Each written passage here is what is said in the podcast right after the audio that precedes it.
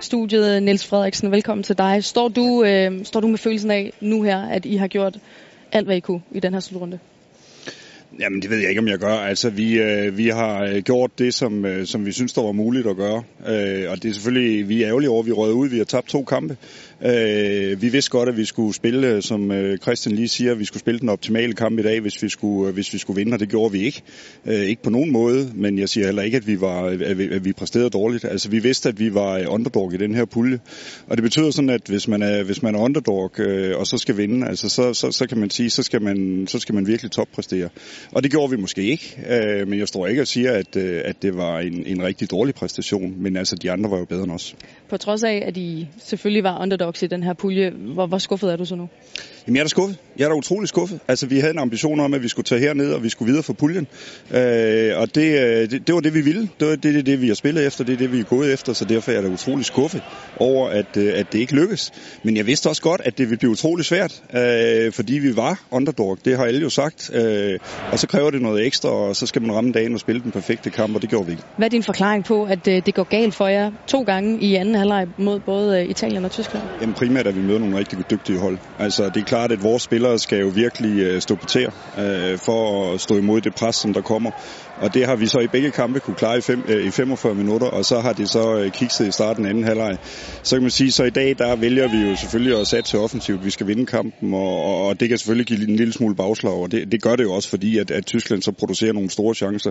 Men det er jo den risiko, som man, øh, som man må tage. I kommer dog også selv frem til nogle store chancer i, i første halvleg især. Hvor meget havde det ændret kampbilledet, hvis vi, øh, hvis vi har fået ind i kassen der? Ja, hvis jeg havde en krystalkugle, så kunne jeg jo sige det helt præcist, men det har jeg desværre ikke. Men jeg kan selvfølgelig sige, at hvis vi scorer på den der store chance, vi har i, øh, i anden halvleg, hvor der står 0-0, så kan det jo blive en helt anden kamp. Og det er sådan et meget godt billede på, hvad der skal til, hvis man skal slå tyskerne. Så skal man spille den perfekte kamp, som jeg siger, og så skal man score på, på sådan en chance, som vi, øh, som vi faktisk fik der. Niels, øh, forud for, for slutrunden, der talte du meget om, om kollektivet, og det var det, som Danmark øh, skulle, skulle leve på. Er det her, øh, det vi har set i de her to kampe, er det kollektivets begrænsning? Nej, jeg tror egentlig, man kan sige, at, øh, at, øh, at det, ikke, altså det er ikke kollektivet, der gør, at vi taber vores kampe. Øh, tværtimod, så tror jeg sådan set godt, det måske kunne have været gået endnu værre.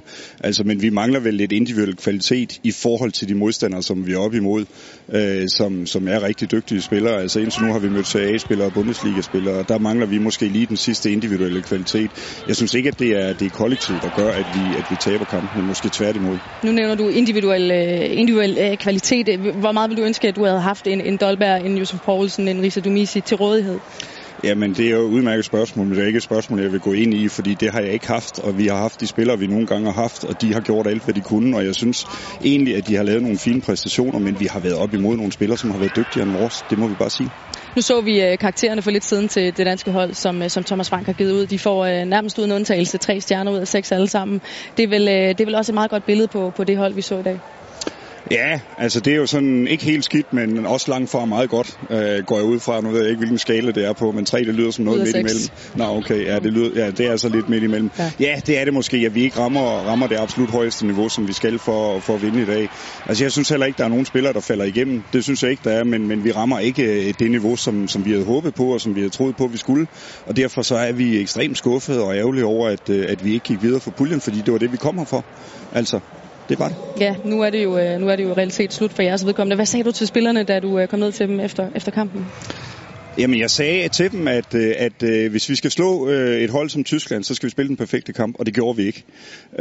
Men at vi selvfølgelig skal rejse os. Altså, vi er her for, for at vinde fodboldkampe, og vi har en mulighed mere mod Tyrkiet den sidste kamp.